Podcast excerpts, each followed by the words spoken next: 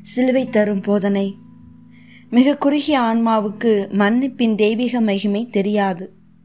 யோவான் நட்சதியில் வரும் விபச்சாரத்தில் பிடிப்பட்ட பெண் நிகழ்ச்சியை நினைவுபடுத்தும் பின்வருமாறு செய்தியை தியான நூல் ஒன்றில் படித்தேன்.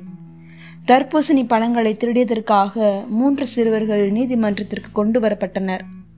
நீதிபதி கண்டிப்பானவர் அறிவுத்திறன் மிக்கவர் சிறுவர்கள் கடும் தண்டனையை எதிர்பார்த்து அஞ்சு நின்றனர். நீதிபதி கை சுத்தியலால் மேசையை தட்டி அங்குள்ளவர்களை பார்த்து சொன்னார்.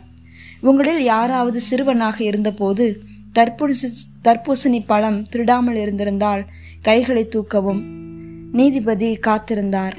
நீதிபதி உட்பட யாருமே கை தூக்கவில்லை. நீதிபதி கூறினார் வழக்கு தள்ளுபடி செய்யப்பட்டது.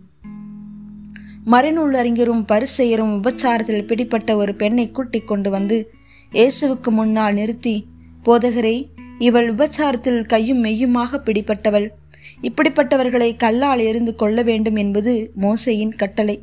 நீர் என்ன சொல்கிறீர்? என்று கேட்டனர். இயேசுவின் மேல் குற்றம் காண்பதே அவர்களின் நோக்கம். இயேசு குனிந்து விரலால் தரையில் எழுதி கொண்டிருந்தார். ஆனால் அவர்கள் அவரை விடாமல் கேட்டுக்கொண்டிருந்ததால் அவர் நிமிர்ந்து பார்த்து உங்களுள் பாவம் இல்லாதவர் முதலில் இப்பெண் மேல் கல் எறியட்டும் என்றார். அவர் சொன்னதை கேட்டதும் முதியவர் தொடங்கி ஒருவர் பின் ஒருவராக அவர்கள் அனைவரும் அங்கிருந்து சென்று விட்டார்கள் இயேசு இறுதியாக பெண்ணிடம் நானும் தீர்ப்பளிக்கவில்லை நீர் போகலாம் இனி பாவம் செய்யாதீர் என்றார். ஒளிவு மறைவின்றி குற்றத்தை ஒப்புக்கொள்வதோடு அதை மறுபடியும் செய்வதில்லை என்று தகுந்தவரிடம் வாக்குறுதி கொடுப்பது மிக உயர்ந்தமான முறையாகும்.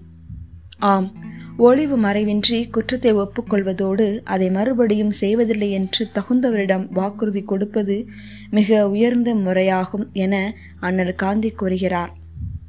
நம் எஸ் எழுதியது என்ன?